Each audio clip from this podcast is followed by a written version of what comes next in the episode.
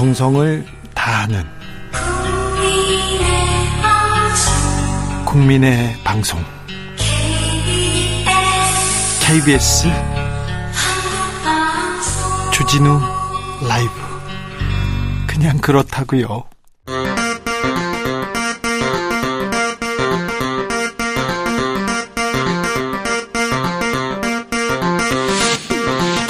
주진우 라이브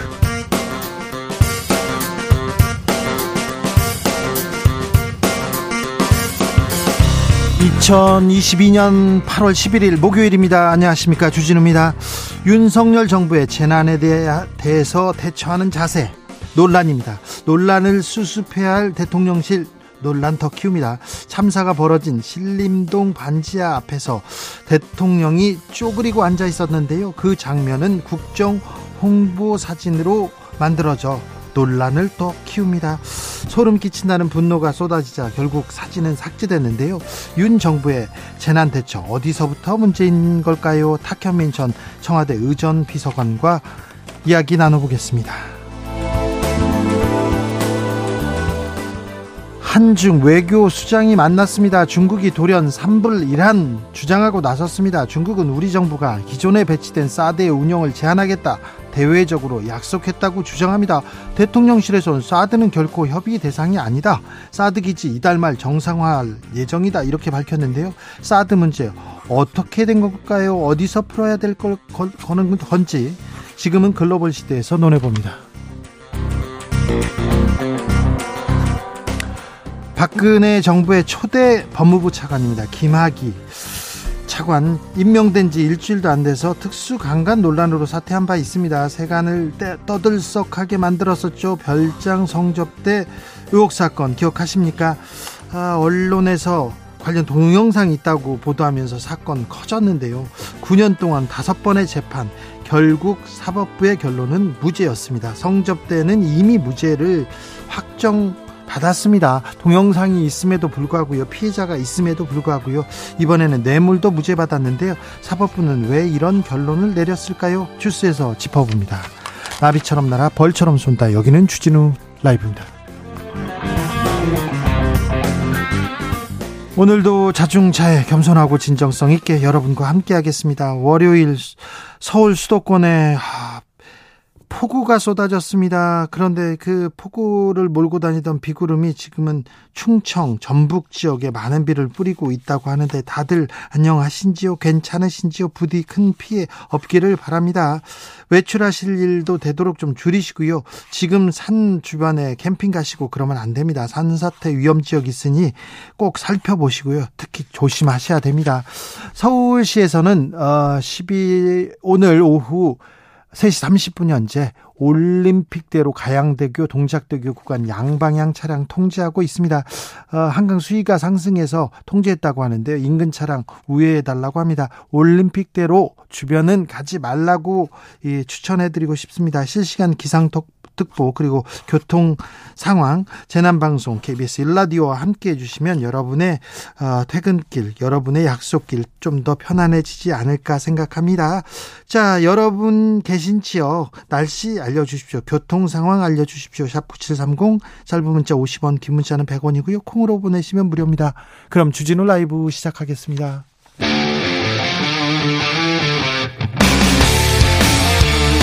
탐사보도 외길 인생 20년. 주 기자가 제일 싫어하는 것은?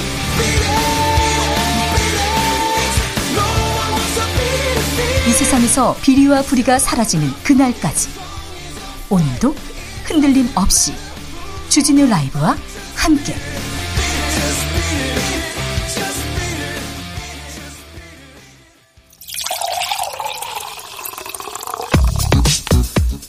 진짜 중요한 뉴스만 쭉 뽑아냈습니다. 주스. 정상근 기자 어서 오세요. 네, 안녕하십니까? 아, 비구름이 남부 지방으로 좀 갔어요. 충청과 남부 지방에 폭우가 쏟아지고 있습니다. 피해 속출하고 있어요. 네, 이 정체 전선이 남하하면서 이 수도권과 강원 충청 지역을 중심으로 쏟아진 집중호우가 남부 지방에 쏟아지고 있습니다. 아, 특히 충청 지역은 지난 밤 사이에 많은 비가 내렸고요. 이 전북 지역은 오늘 오전부터 폭우가 쏟아지면서 피해가 이어지고 있습니다. 어, 대전과 세종, 충남 등에서 주택 침수 피해가 이어졌고요. 이 네 곳의 도로 맨홀이 수압을 못 이겨 뒤집히거나 열렸고 어, 나무가 쓰러졌다라고 하고요. 또 하수구가 물이 막혀서 막혀서 이 물이 넘치게 됐다고 합니다. 어, 특히 중앙, 중앙재난안전대책본부는 지난 8일부터 오늘 오전 6시까지 어, 이번 집중호우로 11명이 숨지고 8명이 실종됐다라고 밝혔습니다. 11명이 숨지고 8명이 실종됐어요. 이렇게 큰 인명 피해가 난 상황이 언제였나 이렇게 생각해 봅니다.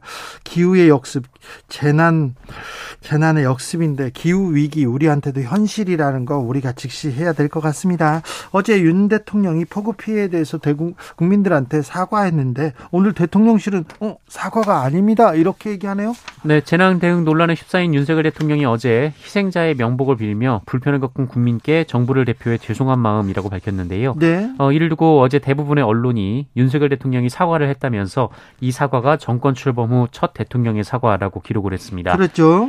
어, 그런데 대통령실 관계자가 기자들과 만나서 이 대통령의 발언을 두고 어, 굳이 사과라고 생각하지 않는다라며 어, 여러 방식으로 소통하겠다는 말이다라고 얘기를 했습니다. 어, 이에 기자들이 정부를 대표해서 죄송하다라고 했는데 그게 사과가 아니냐 이렇게 되물었는데요. 어, 이 관계자는 사과가 맞다라면서도 어, 첫 번째라는 것에 너무 의미를 크게 두셔서 말씀드린 것이다라고 전하기도 했습니다. 이게 사과라는 건지 아니라는 건지 도대체 이게 뭐가 그렇게 중요한지 11명이 숨지고 8명이 실종됐습니다. 수많은 피해가 있었고 국가 지도자로서 희생자들한테 이런 얘기를 하고 국민들을 위로하고 뭐 사과할 수 있죠. 국민들한테는 모래 고개를 숙일 수 있는 일 아닙니까? 그런데 이거 아니야 사과 아니야 굳이 이런 얘기를 하셔야 되는지 한덕수 총리는 대통령 자택이 벙커와 마찬가지다 이런 말을 했네요. 네, 한덕수 국무총리는 오늘 CBS 라디오에 출연해서 윤석열 대통령이 자택에서 수도권 폭우 상황에 대해 대응한 것에 대해 어, 그런 지위는 자택에서 큰 문제 없이 진행될 수 있다 이렇게 얘기를 했습니다.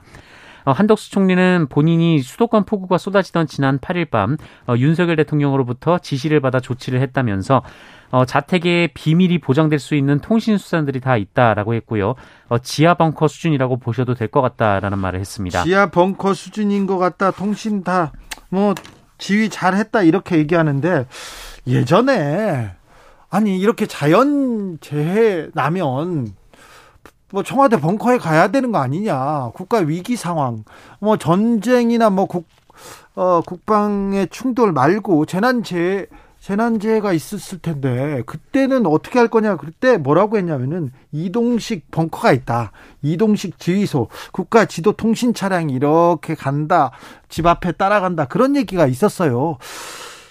그 차량에서 지도했다는 얘기는 없고 그 차량은 어떤 역할을 했다는 얘기가 없습니다. 이 부분도 조금 아, 국민들한테 궁금한 점인데 대통령 자택이 벙커라고요? 한덕수 총리의 말은 또 궁금증을 키우고 있습니다. 논란은 좀 커지는데요. 오늘 국민의힘 김성원 의원 발언 논란 매우 증폭시켰어요.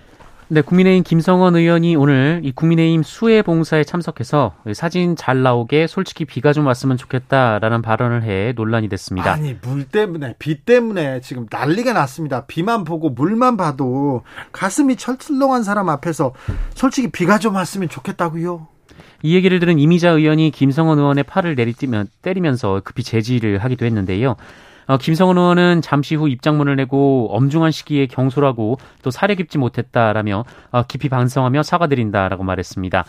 어, 주호영 비대위원장은 각별히 조심하라고 주의를 줬었다라면서도 김성원 의원이 평소에 장난기가 좀 있어서 그런 것 같다라고 말했습니다.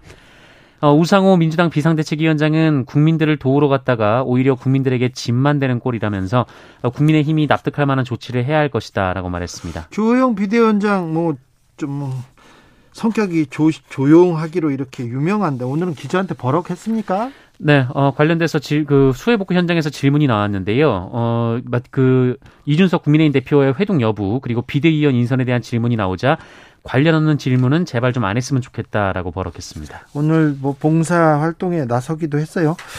어, 비대위 구성에 친윤계 배제해야 한다 이런 주장 때문에 주장 때문에 국민의힘은 조금 소란스럽습니다. 네, 권성동 국민의힘 원내대표는 오늘 비상대책위원회 구성에 친윤계 배제론이 언급되며 어, 이와 함께 일말의 책임이 있는 권성동 원내대표도 비대위에 참여해서는 안 된다 이런 지적이 나온다는 기자의 질문에 어, 말이 되는 소리를 해야지라며 어, 답을 이렇게 했다라고 합니다. 어, 본인이 당연직 비대위원으로 비대위에 참여하는 것에 완강한 의지를 내비쳤는데요. 네. 어, 이후 기자가 국회 본청을 나가는 권성동 원내대표를 향해서 어디 가시나라고 묻자 이 권성동 원내대표는 그런 걸 왜 물어보냐 어, 그게 취재냐라고 날선 답변을 내놨다라고 합니다. 화가 났어요? 네, 어, 앞서 국민의힘 정우택 의원은 어제 연합뉴스 TV에 출연해서 이 상황까지 권성동 원내대표의 책임을 책임이 없다 할 수 없다라면서 이 권성동 원내대표가 책임 정치를 구현한다는 의미에서 훌륭한 결정을 해주길 바란다라고 사퇴를 촉구하기도 했습니다. 기자들이 질문을 던지는데 국민의 대표로 국민이 궁금한 걸 이렇게 물어보는데 그게 취재냐 이렇게 얘기합니다. 국민의힘 의원들이 좀 날이 많이 서 있습니다. 네. 그래서 국민들한테 화내는 것처럼 보이는 것도 조금 생각하셔야 될 텐데 홍보 부족이 아니라 좀 태도가 태도가 약간 바뀌어야 될 텐데 그런 생각도 해봅니다. 민주당에서는 박용진, 강훈식, 강훈식, 박용진 단일화 제안 어떻게 돼가고 있습니까? 네, 민주당 박용진 후보는 오늘 국회에서 기자간담회를 열고 강훈식 의원에게 다시 한번 후보 단일화를 제안했습니다. 박용진 의원은 전당대회 낮은 투표율 또 일방적인 투표 결과를 보면서 반전의 계기와 기폭제가 필요하다고 생각했다라며 어, 민심과 당심이 확인되는 방식이면 어떤 것이든 강훈식 후보가 제안하는 방식으로 단일화를 이뤄낼 용의가 있다라고 말했습니다. 강훈식 후보 원하는 대로 다 하겠다 단일화 하자 이렇게 했는데 강훈식 의원은 또 생각이 좀 다릅니다. 네, 강훈식 의원은 오늘 SBS 라디오에 출연해서 지금 시점에는 단일화 논의가 명분 파괴력 감동이 있겠냐라며 지금은 각자의 비전을 키우는데 집중해야 할 때. 라고 말했습니다. 강훈식 의원의 생각 어떤 건지 잠시 후에 2부에서 저희가 자세히 들어보겠습니다. 검찰 수사권이 음, 기소권 수사권이 많이 제한됐다 이렇게 얘기하는 어, 검찰 내 인사들이 있습니다. 한동훈 법무부 장관이 시행령 개정으로 검찰 수사권 확대하겠다고 합니다. 네, 법무부는 오늘 검사의 수사 개시 범죄 범위에 관한 규정 개정안을 이달 29일까지 입법 예고한다라고 밝혔습니다. 어, 이날 공개한 개정안은 검찰이 직접 수사를 할 수 있는 부패 범죄와 경제 범죄의 범위를 대폭 확대하고 이 사법 질서 저해 범죄와 개별 법률이 검사에게 고발 수사 의뢰하도록 한 범죄는 어, 검찰청법상 중요 범죄로 묶어서 검찰이 계속 직접 수사를 할 수 있도록 하는 내용입니다. 검찰이 음... 중요범죄라는 이유로 그냥 수사를 계속 할 수 있게 수사권 축소 법안 어, 받아들이지 않겠다 이런 생각으로 보인다고 합니다. 민주당에서는 국회와 전면전을 지금 치르는 거 아니냐면서 강력하게 반발하고 있습니다. 향후에 이 문제가 큰 논란이 될 수도 있습니다. 저희가 잘 지켜봤다가요 어, 정리해서 알려드리겠습니다. 김학의 전 법무부 차관 아, 결국 무죄 무죄로 끝났어요. 네, 대법원 2부는 오늘 김학의 전 법무부 차관에 대해 뇌물 혐의까지 무죄 판결을 했습니다.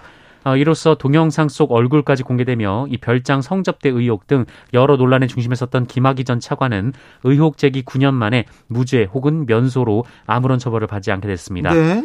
어, 이번 재판은 김학의 전 차관이 지난 2000년에서 2011년 이 스폰서 노릇을 한 건설업자 최모 씨로부터 4,300만 원을 수수한 혐의에 대한 것입니다. 돈은 받았잖아요. 네, 이 혐의의 1심은 무죄 판결을 내렸는데요. 2심은 대가성이 인정된다라고 보고 어, 징역 2년 6개월과 벌금 500만 원을 선고한 바 있습니다. 네. 어, 그러나 지난해 6월 대법원은 이 항소심에서 유죄의 결정적 증거로 쓰였던 이 최모 씨의 법정 증언이 검찰 수사 당시의 진술과 다르다며 사건을 서울 고법으로 돌려보낸 바 있습니다.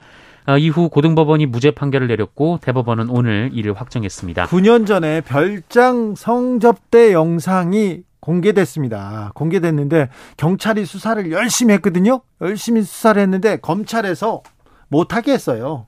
못하게 하고 성접대 의혹에 대해서는 수사를 안 했습니다. 그때 제가 취재하면서 김학의 동영상을 봤어요. 근데 김학의 전 차관이 눈이 부리부리하고 얼굴이 귀염상입니다. 그래가지고 또렷해요. 너무 또렷한데 경찰도 맞다고 하고 주변 사람들도 다 맞다고 제가 봐도 명확한데 검찰에서는 계속해서 이분은 그분이 아닙니다. 이분은 그분이 아닙니다 하고 수사를 안 하더라고요. 뭉개고 넘어갔어요. 뭉개고 넘어갔는데 나중에 피해자가 생겼어요. 피해자가 직접 나와서 증언을 합니다. 그리고 다른 동영상을 가져와서 이번에는 아, 이 동영상은 맞지만 처벌할 수 없다. 그래 공소시효가 지났다. 이러면서 어, 성접대 관련해서는 처벌을 안 했죠. 근데 나중에 문제가 돼서 또 수사를 했는데 그 부분도 지금 무죄가 됐어요. 네, 어, 반면 2018년 수사를 앞두고 해외에 출국하려던 김학의 전 차관을 불법으로 막은 혐의를 받고 있는 이광철 전 청와대 비서관 그리고 네. 이기원 검사 등의 재판은 진행 중입니다. 근데 그래서 국민들이 아니 김학의 맞지 않습니까? 이거 수사해야죠. 그래서 검사 들이 또 수사를 하려고 했습니다. 그럴 때 김학의 전 차관이 해외로 도피하려고 했죠. 도피하려고 했는데 막고 이걸 수사했었는데 어, 이 어, 불법으로 출국할 출국하는 거를 그 막는 게 불법이 있었다. 약간 절차적으로 미숙했다. 이런 부분 가지고 지금 다시 재판이 진행되고 있습니다. 그러니까 김학의 전 차관은 다 무죄를 받았고 김학의 차관을 잡으려고 수사를 열심히 한 사람들은 지금 재판받고 있습니다. 네, 그렇습니다.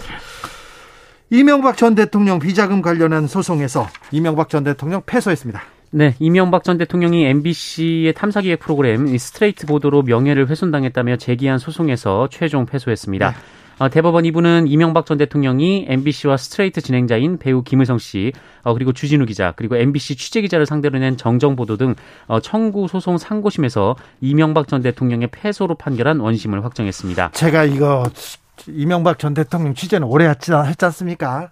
그래서 미국 국무부, 미국 또, 뭐, 또 정부 기관에 있는 문서를 이렇게 제가 오랫동안 탐사해서 얻어왔어요. 얻어왔어. 취재해서 갔다가 공개를 했는데, 이명박 전 대통령 이름이 명확하게 있어요. 그래서 저희가 아, 취재를 해봤는데, 그 계좌로 돈을 보내봤는데, 어, 중국에 있는 한 계좌에서 리밍보라는 이름으로 나온 거예요.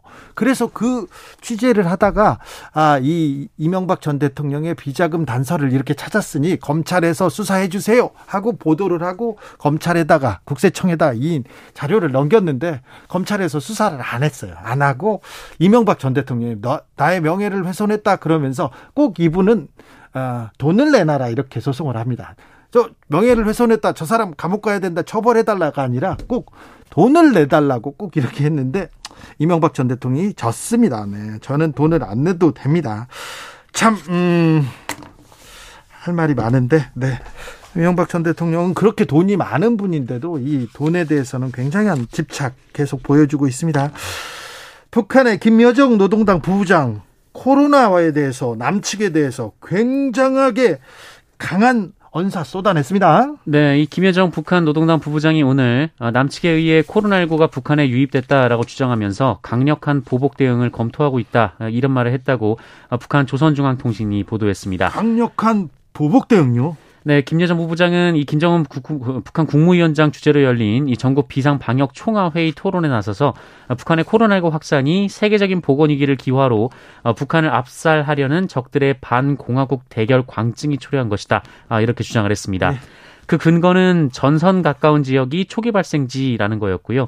어, 색다른 물건 짝들을 악성 비루스 유입의 매개물로 보는 것은 당연하다라고 주장하며 어, 이른바 대북전단 등을 원인으로 꼽았습니다. 원수님이 뭐, 뭐, 고열에 시달렸다. 고열에 시달렸다 했습니다. 이런 얘기도 하고 그러는데 김정은 위원장이 지금 코로나 걸렸다 나았다는 건가요? 이 북한에서 어떤 일이 벌어지고 있는지 지글시에서 저희가 자세하게 자세하게 분석합니다. 주목해 주시 주시기 바랍니다. 자, 코로나 상황은 어떤가요? 네, 오늘 코로나19 신규 확진자 수는 13만 7,241명입니다. 어제보다 1만 5천여 명 정도 줄었지만 일주일 전에 1.27배, 2주 전에 1.55배 많습니다. 어, 위중증 환자 수 418명으로 94일 만에 최다치였고요. 사망자는 59명이었습니다. 아, 특히 재감염 사례가 급증하고 있는데요. 이 중앙방역대책본부에 따르면 7월 3주에서 4주, 그러니까 2주 동안 발생한 재감염 추정 사례가 5만 6천여 명인데 어, 누적으로 14만 2천 명이기 때문에 맞네요. 네, 거의 뭐 절반에서 3분의 2, 3분의 1 정도 어, 이 정도가 지금 재감염이 최근에 몰려 있다고 밝혔습니다. 예전에는 한번 걸리면 그 다음에는 괜찮다 이런 생각이 있었는데 이제 이, 그런 생각도 좀 접어둬야 될 것 같아요. 네, 특히 17세 이하가 49.2%로 굉장히 많았고요. 또 백신 미접종군은 50%였다라고 합니다. 백신 안 맞는 사람은 걸릴 확률 굉장히 높습니다. 네, 접종 횟수별, 횟수별로 이 재감염 발생 위험을 분석해 보면 2차 접종 완료군은 미접종군보다 재감염 위험이 48% 낮았고요. 이 3차 접종 완료군은 74% 낮았다라고 합니다. 네. 아울러 3차 접종 완료군에서는 감염 후 사망으로 이어질 가능성이 95% 이상 낮았다라고 합니다. 그러니까 백신 접종 아, 백신 접종 꼭 해야 됩니다. 네. 한 번 걸렸으니까 나는 안 해도 돼. 아니요. 어, 백신을 접종하면 덜 아프고요. 그리고 감염될 확률도 떨어진다고 합니다. 중증으로 번질 확률도 떨어지고요. 사망으로 이어질 가능성은 95% 낮았다. 이런 얘기도 이런 그 결과도 있으니까 꼭 어, 백신 접종하셔야 됩니다. LH 사장 김현준 사장이 사의를 표명했네요. 네, 한국토지주택공사 김현준 사장이 최근 정부에 사의를 표했다라는 언론 보도가 나왔습니다. 아, 김현준 사장이 원희룡 국토교통부 장관에게 직접 사퇴 의사를 전달했다라고 하는데요.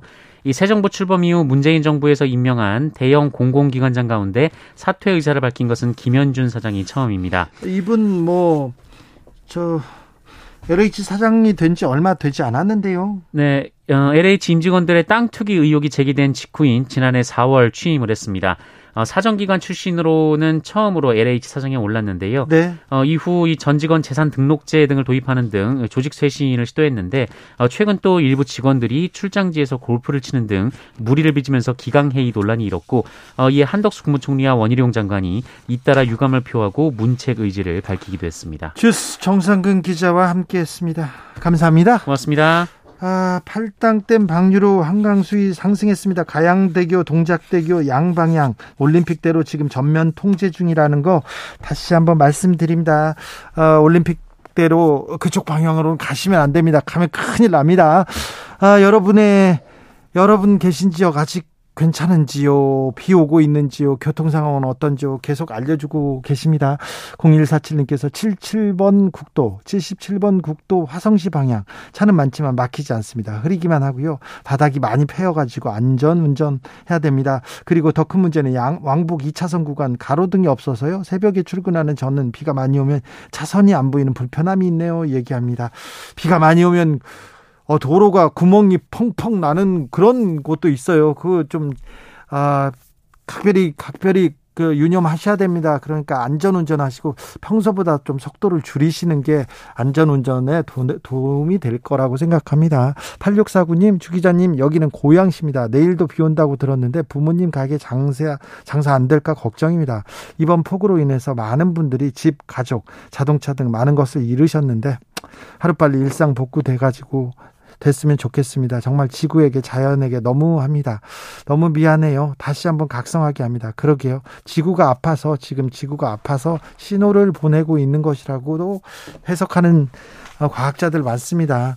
아, 기후 위기가 분명합니다. 우리가 지금 몸으로 느끼고 있습니다. 송기섭님 늘 듣고 있는 방송입니다. 근데 저는 지금 라오스에서 듣고 있습니다. 아, 여기도 전에 없는 어떤 날씨입니다. 라오스도요 시원하고 비가 자주 오고는 해는 잘 보이질 않는 날씨입니다. 라오스도 좀 이상 기후라고 합니다. 5378님 주진우 라이브 재밌게 듣고 있습니다. 지금 완주 전주 전주 완산구에서 덕진구까지 비는 오지만 윈도우 브러시 중간 속도면 괜찮은 정도로 비 내립니다. 아, 윈도우 어느 정도 비는 오지만 그렇게 많은 양은 아니군요. 전주는 지금 비가 오고 있습니다. 김미경 님, 서울 마포구청과 월드컵 경기장 주변은 평소와 비슷하게 소통 원활합니다. 마포구청과 월드컵 경기장 주변, 강변북로 그 주변 도로는 원활하다는 어, 주라 통신원의 어, 제보였습니다. 교통정보 상황 더 알아보겠습니다. 임초희 씨.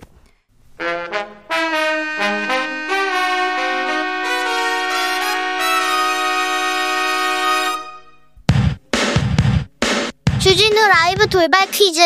오늘의 돌발 퀴즈는 객관식으로 준비했습니다. 문제를 잘 듣고 보기와 정답을 정확히 적어 보내주세요. 박진 외교부 장관과 왕이 중국 외교부장이 지난 9일 중국 칭다오에서 만났습니다. 왕이 외교부장은 한중수교 30주년에 빗대 이 사자성어를 언급하면서 비바람의 시련을 겪어온 중국과 한국 관계는 당연히 더 성숙하고 자주적이며 견고해져야 한다고 말했습니다. 이에 박 장관은 화이부동이라고 답했는데요. 서른 살의 학식이 일가를 이룬다는 뜻의 이 사자성어는 무엇일까요? 보기 드릴게요. 1번 36개, 2번 32. 다시 한번 들려드릴게요. 1번 36개, 2번 32. 샵 9730 짧은 문자 50원 긴 문자는 100원입니다. 지금부터 정답 보내주시는 분들 중 추첨을 통해 햄버거 쿠폰 드리겠습니다. 주진우 라이브 돌발 퀴즈 내일 또 만나요.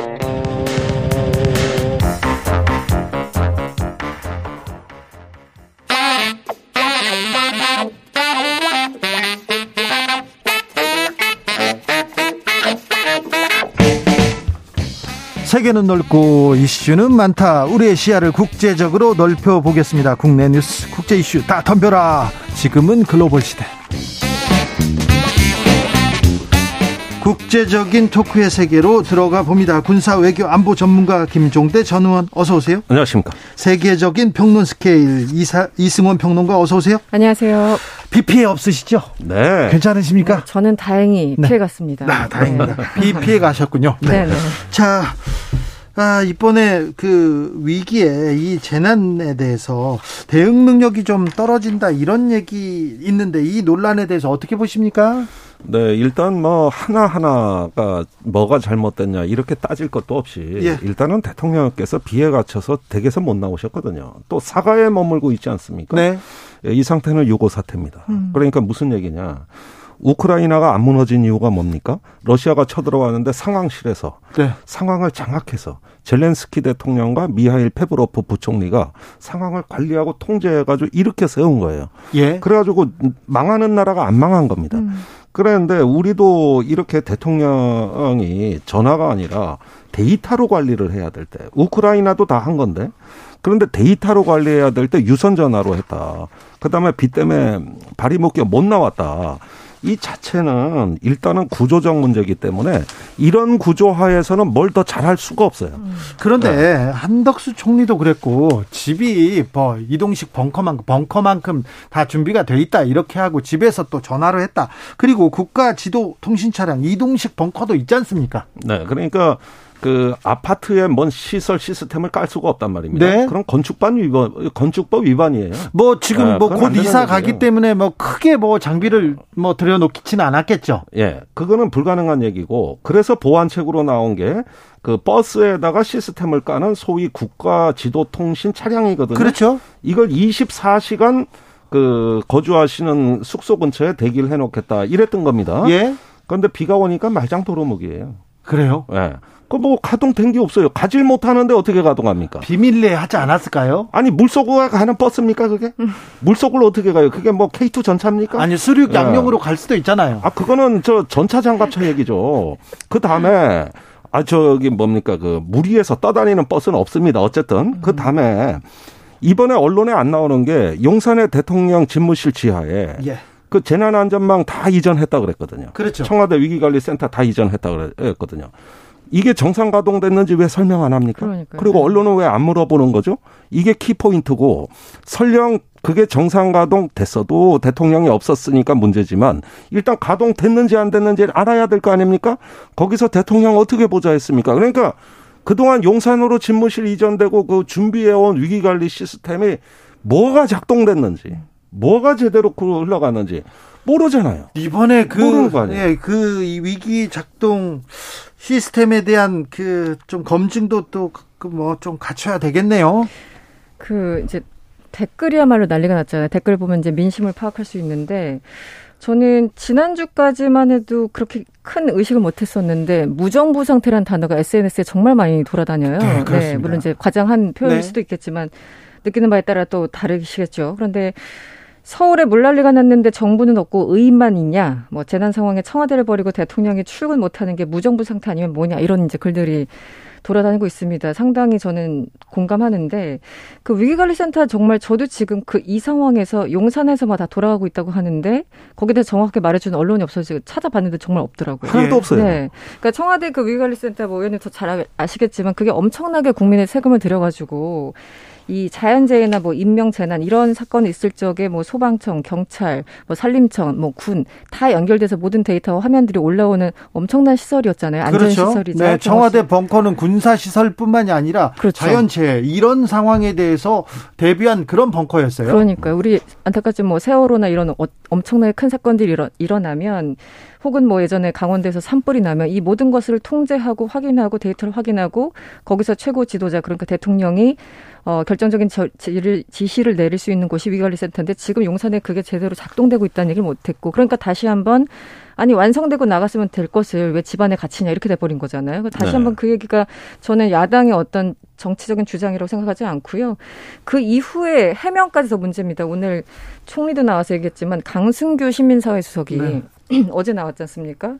대통령이 있는 곳이 곧 상황실 뭐 이렇게 얘기를 했는데 예전에 김기춘 비서실장이 대통령이 아침에 일어나면 그게 출근이고 네. 눈 감으면 퇴근이다 이런 얘기를 했었거든요. 네. 그 얘기랑 거의 똑같다고요. 그러니까 이게 해명을 하려는데 더 문제가 생기고 현장 네. 어, 뒤늦게 간 대통령의 발언이 또 문제가 생기고 또 카드 뉴스까지 나오고 어, 저는 이 댓글들이 과장이 아니, 아니라 봅니다. 지금 네. 행태적인 문제도 있지만 시스템을 봐야 되는데 일본 총리 관저 지하에 위기관리 상황실이 있습니다. 음. 9.11 테러 보고 안 되겠다 해서 만든 거예요. 음. 지금은 전화로 하는 시대가 아니라 데이터로 보고 판단하는 시대입니다. 그러니까 총리 관저 지하에 만드는 거고. 그 다음에 영국 총리 다우닝가 10번지 네. 거기에는 100개가 넘는 방이 있고 유사시에 긴급 그 벙커 역할을 할 수 있게 다돼 있습니다. 다 있군요. 다 있고 그다음에 백악관에 대통령이 거주하는 지하 상황실이 있는 거예요. 그렇죠.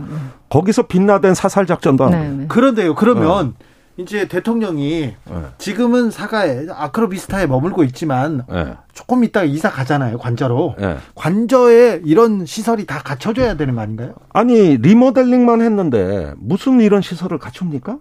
지금 거기에 그 저기 뭐 뭐 그뭐 어디 여사 아는데 줬다는 거 아니요 공사비를 그래가지고 인테리어 지금. 하고 있는 거 네. 인테리어 공사 아닙니까? 예. 이거는 위기관리 공간으로 봤어야 되는 겁니다. 위기관리 공간으로 봐야 되고 모든 어떤 재난, 재해 또는 국가 핵심 기반이 마비되는 사태에서 대통령이 즉시 상황을 장악하고 판단할 수 있는 시스템이 갖춰졌냐 안 되냐 이게 포인트예요. 그렇죠. 그런데 용산 어쨌든 집무실까지 한남동에서 가야 된단 말이에요. 예. 그런데 그때까지의 그 공백, 그 다음에 이런 어떤 그 상황을 충분히 장악하지 못한 상태에서 꼭 미묘한 사건이 벌어지고 일이 터지는 거예요.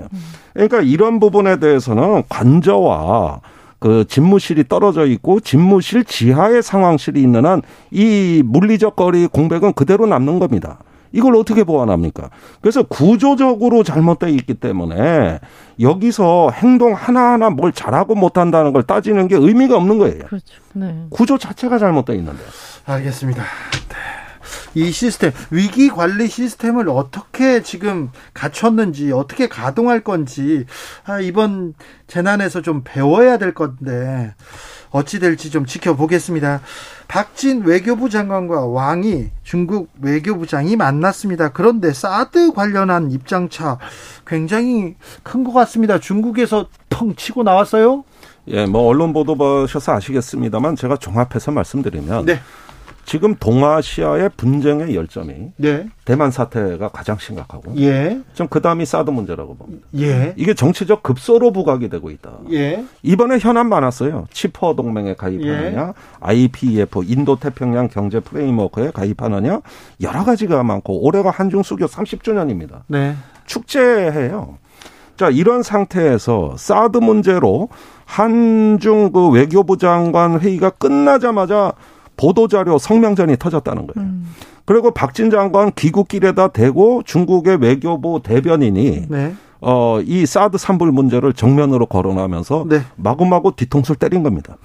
자, 그렇다면 여기에서 이제 우리에 대한 5대 요구 사항과 그게 응당 뭐 요구 사항이라 응당 조건이라고도 해요. 마땅히 예, 기꺼 이런 마땅히 표현들이죠. 네, 네. 한국이 해야 될 걸 다섯 가지 요구 사항을 발표하면서 이렇게 그 사드 문제에 대해 가지고 절대 중국은 그 한국에 대해 가지고 인내하지 않겠다는 의사 표시가 됐던 거는 이거 외교 참사입니다. 음.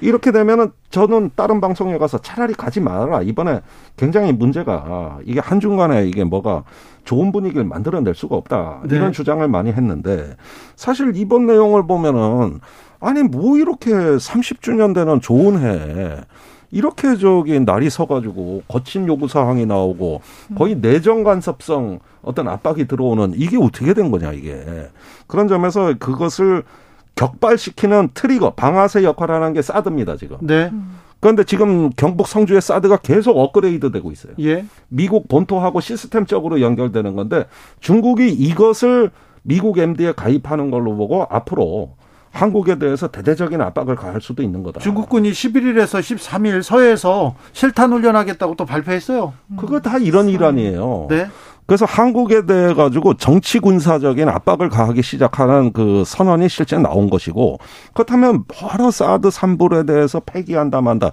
사실 실 내용이 없는 이런 문제로 해가지고 없는 한중 분쟁이 생겼냐 이거죠. 자, 중국에서는 삼불 이란 이제 삼불 정책에 또 플러스 플러스가 또 생겼고요. 대통령실에서는 아니다. 경북 성주 사드 기지 이달 말쯤 정상화한다. 이렇게 얘기하고 있는데 중국 측의 그 주장에 대해서 뭐 일축했는데. 그 일단 그 상기시켜드리면 여러분들 많이 보셨겠지만 이제 사드 3불이라는 건 사드를 더 이상 추가적으로 배치하지 않는다. 네. 그리고 미국이 주도하고 있는 미사일 방어 MD에 참여하지 않는다. 네. 그리고 한 한미일 3국이 군사 동맹까지 나아가지 않는다. 이게 보통 이제 사드 3불 정책이라고 해서 예. 지난 2017년 10월에 강경화 장관이 중국과 이제 협의한 이후에 국회에서인가에 밝힌 겁니다. 그래서 이 세 가지를 얘기했고 이게 뭐 원칙이라기보다는 그냥 대외적으로 입장 표명 정도라고 했는데 이제 언론과 혹은 중국 매체나 정부에서 사드 3불 정책 이렇게 간 거죠. 그렇죠. 우리 정부의 원칙으로 받아들여지고 그렇, 있죠. 그렇죠. 그래서 어쨌든 서로 이제 정, 이 외교라는 게 서로 애매한 단어를 총동원해가지고 서로 이제 약간 이게 양해해주고 막 이런 거지 않습니까? 예. 그래서 이제 몇 년을 이어왔던 건데 이번에 더 이제 중요했던 거는 3불 플러스 1한까지 갔는데 여기서 네. 일 1한, 1한이라는 거는 지금 이미 있는 사드의 운용을 제한한다. 제한한다 해서 이제 한을 붙인 거예요. 그런데 그 전에 중국 정부는 그냥 사드 3불만 얘기했었는데 그리고 이란에 대해서는 중국 매체들만 주로 얘기를 했다고 합니다. 그런데 이번에 달라진 건 중국 정부 브리핑에서 네. 이란이라는 단어가 드러나오면서 공식화했다는 거죠. 공식화하면서 네. 우리가 약속했다고 얘기를 했어요. 그러니까요.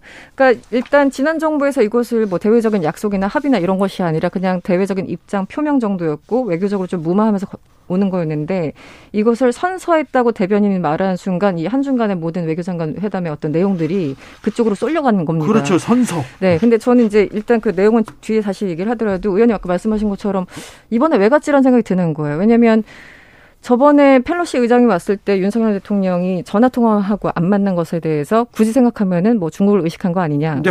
그리고 펠로시가 한국을 떠난 바로 다음 날 우리 외교부가 아, 박진 장관이 처음으로 한중 외교 회담을 연다라는 그렇죠. 그 일정을 발표했거든요. 그래서 네. 이제 중국을 어느 정도 의식했나 보다. 네. 이 얘기는 한중 간 어느 정도 얘기가 오고 가고 있나 보다라고 생각을 해서 좋은 나름대로 성과가 있을 거라고 생각했는데 이번에 싸우고 온 거잖아요, 사실은. 네. 그리고 중국은 거의 성질을 내다시피 한 거고.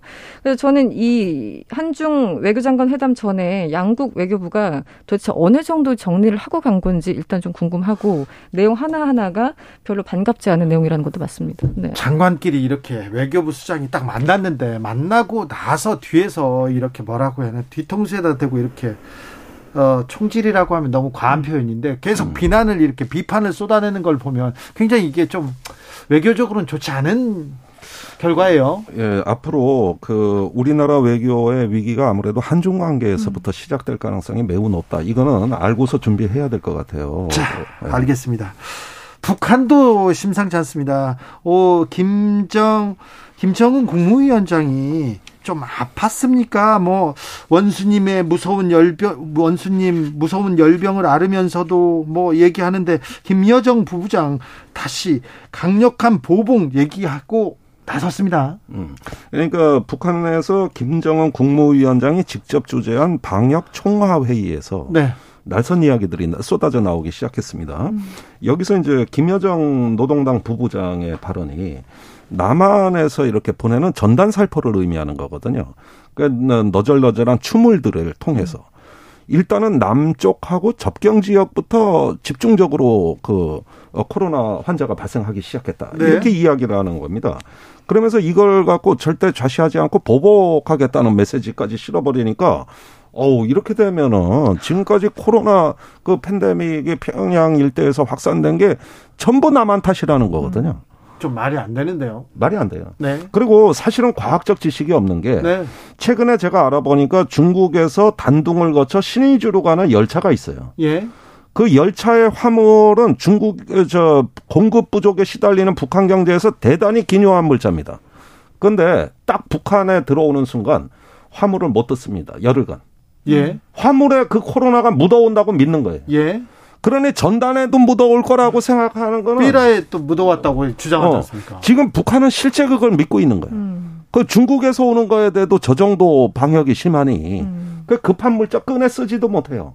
이런 상황이 되다 보니 남측에서 풍선 날라오는 거는 뭐 마찬가지겠지 그게 곱게 보이겠습니까? 아니 그런데 원인은 원인이 이게 과학적이든 아니든 북한이 사고를 칠까봐 그게 걱정이잖아요. 그러니까 이런 상황에서 실제로 억지를 부리는 게 아니라 저 억지가 북한이 실제 믿는 수준입니다. 그러니까 저렇게 어, 그렇다면은 대응이 나올 수도 있다는 거죠. 그리고 막무가내 떼쓰다가 에이 그러면서 네. 도발할까봐 그게 걱정이죠. 그게 걱정인 거죠. 그 김여정이 그 워딩이 이런 거였어요. 전선 그러니까 국경선 얘기하는 거겠죠. 이 휴전선. 네, 휴전선, 휴전선 얘기하는 거겠죠. 이 전선 가까운 지역이 초기 발생지라는 사실은 우리로 하여금 깊이 우려하고 남조선 것들을 의심하지 않을 수 없다 이렇게 얘기하는 거예요. 얘기를 네. 네. 진짜. 그러니까 수준하고는 네 그러면서 그 워딩에 말씀하신 과학 방역, 그러니까 아, 과학적인 근거에 따라서 우리는 판단했다 이런 워딩도 나옵니다. 그래서 네. 정말 이것을 과학적으로 본인들은 판단을 한 건가? 이게 이제 두 가지 같아요. 하나는 정말 그렇게 믿고 있거나 네. 이제 과학적인 수준이 떨어져서 두 번째는 그렇게 믿지 않더라도 어, 북한 인민들한테는 그렇게 얘기를 할 수밖에 없는 정말 위급한 상황이구나. 왜냐하면 상황이 너무 심각해지고 많은 사람들이 실제 죽었기 때문에 그 보통 이제 내부적으로 문제가 생기면은 외부의 어떤 시선을 그렇죠. 돌리려고 하잖아요. 그래서 결국은 남쪽을 계속 겨냥을 해서 우리가 지금 이렇게 된 건 남쪽 탓이야. 뭐 중국 탓을 할 수는 없으니까 남쪽 탓이야라고 하면서 이 내부 결집이나 어떤 이런 것들을 위해서 일부러 이런 워딩들을 이제 써낸 것이 아닌가 저는 그런 생각이 듭니다. 네 아무튼 자 그런 어 이제 과학에 대한 지식 부족에다가 음. 기존에 갖고 있는 고정관념이 그렇죠. 얹혀져 가지고 네, 네. 존재하지 않는 새로운 세계를 창조하는 것이죠. 네 그런데 지금 문제가 북한의 2차 대유행이 과연 언제 올 것이냐예요. 음.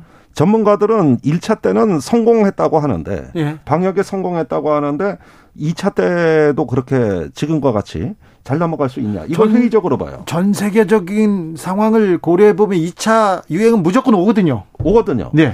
그러니까 지금 문제는 이렇게 모든 게 남쪽 탓이라 그랬는데 만약에 2차 유행이 왔을 때 상황입니다. 이때가 약간 극단적 상황이 벌어질 수 있는 것이죠. 그러니까 지금은 저, 저 엊그제 했던 회의는 방역을 성공했다고 축하하는 자리예요. 예. 네. 그러면서 남측에 협박을 한 거거든요. 네. 그런데 다음번에도 성공할 수 있을까요? 근데- 그때는 남측에 대한 원인 전가가 어떤 양상으로 구체화될까요? 이게 두려운 것이죠.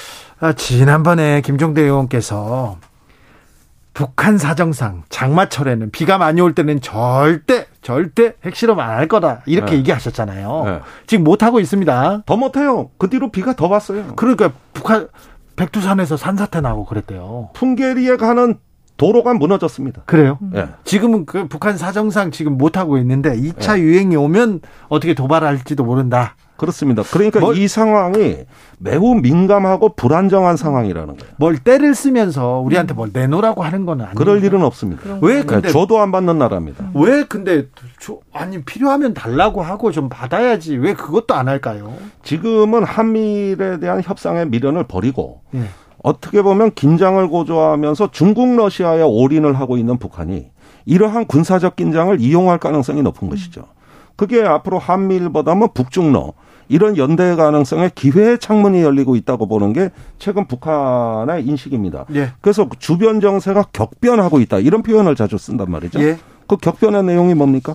우크라이나 전쟁 이후로 이렇게 저기 미중 관계 심각해지고 블록화되는 거예요. 예. 여기에 편승하겠다. 이 얘기죠. 미국으로 또 시선을 돌려보겠습니다. FBI가 트럼프 전 미국 대통령의 자택이죠. 자택이라고 할 수 있나요? 말하라고. 네. 어를 압수수색했어요. 굉장히 미국에서는 굉장히 뭐 낯선 광경입니다. 그 보통 이제 우리나라 정치 상황과 미국의 정치 상황을 비교할 때 가장 이제 좀 대비된다거나 어쨌든 비교되는 게 아, 미국은 어쨌든 전직 대통령에 대해서는 그냥 어떻게 보내주는 좀 그런 문화가 있어 뭐 이런 얘기들 쉽게들 하시잖아요. 네, 그런 얘기를 하기, 하, 네. 하기도 했죠. 그리고 실제 미국 전직 대통령 중에 뭐 실제 구속되거나 이런 사례는 뭐 찾아보기 힘들고. 예. 그래서 이거 비교하는 최근에 이제 워싱턴 포스트지가 있었는데 2018년 기준으로 살아있는 한국 대통령 가운데 절반이 수감 중이다. 네. 뭐 이런 그 워싱턴 포스트가 최근에 나왔어요. 트럼프가 이제 하도 화를 내니까 한국을 봐라 이렇게 했죠. 예. 그렇다고 한국이 민주주의 토대를 뭐 위협받지는 않는다 이러면서 이제 트럼프와 공화당을 향해서 워싱턴 포스트가 최근에 이런 기사를 썼는데 이게 뭐냐면 지금 트럼프 임기 끝나기 전에도 이 사람이 이제 재벌이었잖아요. 재벌이죠. 뭐 현재 진행형인가요? 그런데 뭐 횡령, 뭐 세금 문제 때문에 자산 가치를 축소했다는 개인적 비리 문제가 하나 있었고 네. 그 대선 불복 때문에 1월 6일에 있었던 의회 폭동 사태 때 방관했다 혹은 유도했다라는 두 가지가 있었고 세 번째는 기록물, 대통령 기록물은 작은 메모지 하나도 다 모아두도록 해야 되는데 네. 어, 국내에서뿐만 아니라 출장 가서도 막 화장실 변기에 그 종이를 찢어서 버리고 이런 사진들이 이제 나왔죠. 네, 나오면서 이 세 가지가 지금 트럼프를 옥죄는 혐의였거든요. 근데 이번에는 이제 그 자산가치 축소 그리고 기록물에 대해서 이제 한마디로 빼돌렸다 혹은 유출시켰다 뭐 이런 건데 여러 가지가 어, 중첩돼 있어요. 그런데 지금 수사를 받았는데 검찰 질문에 트럼프가 6시간 동안 묵비권을 행사했다고 합니다. 네. 그러면서 어, 난 지금 그 수사가 진행 중이기 때문에 여기에 대해서 발언할 수 없다고 얘기를 하는데요. 어쨌든 과거의 대통령들은 그냥 조용하게 잘 살고 계시는데 트럼프 같은 경우는 좀 예외로 되지 않을까 이런 생각이 듭니다. 특히 16 그, 제, 그 1월 6일 그 폭동, 네. 의회 폭동 같은 경우는 전 국민이 좀 공분하고 있는 거기 때문에 그것은 상당히 좀 오랜 시간이 걸려서 결론이 나아지지 않을까라는 생각이 듭니다. 네. 그런데 이 압수수색이 이 FBI 수사가 트럼프 대통령의 정치적 행보를 또 가속화할 수는 있지 않을까 그런 우려도 있습니다. 그러니까 이제 방탄 정치가 시작되는 거죠. 예. 예, 이렇게 압수수색이 들어올 때는 맞받아치면서 빨리 대선 출마 선언을 해가지고 그렇죠. 이제 순환받는 정치인으로서 저항하는 정치인으로 부각이 돼야 되는 거거든요. 예. 그렇다면은 아무래도 대통령 출마 선언이 빨라질 거다. 이게 폴리티크지 보도입니다. 네. 그런가 하면은 이제 공화당 일각이라든가 또 트럼프를 지지하는 여러 가지 모임 이런 어떤 그 활동들이 더 조직화되고 공세화되는 것이죠. 그러다 보면은 미국 정치가 압수수색의 어떤 사정 정국에서 이른 대선을 치러야 되는 예, 이런 상황으로 가는 건데 이거는 미국 민주주의를 위해서는 아주 어, 좋지 않은 일일 것 같아요. 미국이 민주주의에서는 확실히 뭐 앞서 있는 나라라는 얘기가 몇 해 전까지는 있었는데 그 트럼프 이후에는 전혀 아닌 것 같아요. 지금은 미국이 정말 가장 앞서가는 정치 양극화 국가죠. 네. 그런 상황이고 이 상황을 보면서 좀 안타까운 거는 바이든도 인기가 저렇게 없을 수가 있나라는 생각도 들고 민주당 음. 그리고 잠재적인 공화당 후보인 트럼프도 사실은 뭐 바이든하고 좀 비슷하거나 뭐 요 정도예요. 예. 그런데 지금 개인적인 비리부터 이 의회 폭동부터 기록물 유출까지 이렇게 모든 혐의를 갖고 있는 전직 대통령이 이 나라의 그 유력한 후보 중에 한 명이라는 것도 굉장히 참 안타까운 거죠. 아니, 양쪽 다. 양쪽 다 그런데 음. 왜 바이든, 트럼프 말고 다른 대안들이 안 보이는 걸까요? 아, 그런데 일단 바이든은 현직 대통령이니까 재출마를 하는 게 미국에선 거의 굳어져 있는 관행 아닙니까? 예, 그런데 어, 뉴욕타임스에서도. 예. 나이도 많고 좀 뭐 실력도 그러니까 좀 하지 마라 이렇게 계속 그런 얘기를 하니까 더 발끈해서 다음 선거 출마하겠다는 거예요. 트럼프가 예. 어떤 사람인데. 어, 그렇습니다. 그러니까 이렇게 보면 미국 정치가 이제 그 비호감 경쟁, 네, 네, 네. 예, 이런 어떤 한국 지난 대선 양상하고 비슷해질 것 같습니다. 그리고 마침 우리도 지금 여야 3당이 전부 비대위 체제입니다. 네. 이것도 헌정 사상 초유의 일입니다. 예. 그리고 계속 이제 전 정권과 사정에 어, 그 문제가 지금 초미의 어, 의제로 부각되고 있고요. 한미가 지금 싱크로나이즈 비슷하게 가고 있다는 거예요. 그런데 지금 저기 트럼프 바이든 붙어 보십시오. 이제부터 이 대선이라는 거는 뭐 선거운동 시작하기도 전에 아예 일찌감치 네가티브 공방, 공방으로 갈 거고. 극단적인 혐오의 정치. 음. 예, 혐오의 정치, 갈라치기 이런 식의 어떤 프레임이 일찍 나온단 말이죠. 그러니까 이게 이제 미국이라는 국가의 분열 이런 면에서 상당히 우려스러운 일들이 일어날 수 있으니까 사실 또 수사하지 말라고 할 수는 없는 거고 그렇죠. 하긴 해야 되겠고. 그러나 이제 어떻게 보면은 미국의 중간층들이 이런 문제를 국민 통합으로 이끌 수 있는 정치적 에너지가 소진되지 않고 남아 있느냐. 그런 어떤 이성 국가 이성을 발휘할 수 있느냐. 이런 문제로 이제 언론들이나 어떤 그 사회 지도층들이 나서야 되겠죠. 근데 과거에 이제 보면은 옛날 그 아들 부시 때부터 해가지고 2000년대 초반에 아들 부시 그다음에 오바마, 트럼프, 바이든 이렇게 쭉 이어져 온 건데 과거에는 이게 개인 비리가 이렇게까지 부각되는 사람은 사실 없었잖아요. 아, 그런 네. 정치인이 어디 있습니까? 네. 근데 트럼프는 사실은 모른 채 전직 대통령 예우를 살려서 모른 채 하려고 해도 모른 채 할 수 없을 만큼 너무 덩치가 큰 혐의들이 나오고 있어서 네. 미국에서도 참 난감한 것이 아닌가. 과거에는 네. 미국이 세계를 걱정했는데 요즘은 세계가 미국을 걱정하는 시대입니다. 네. 이게 바뀐 시대입니다. 특별히 미국 대통령, 미국 지도자들 걱정돼요. 걱정됩니다. 네. 우리나라도 뭐 비슷하잖아요. 비슷합니다. 네. 네. 그들도 뭐 우리를 사분의 그런 말 해서는 안 됩니다. 네네.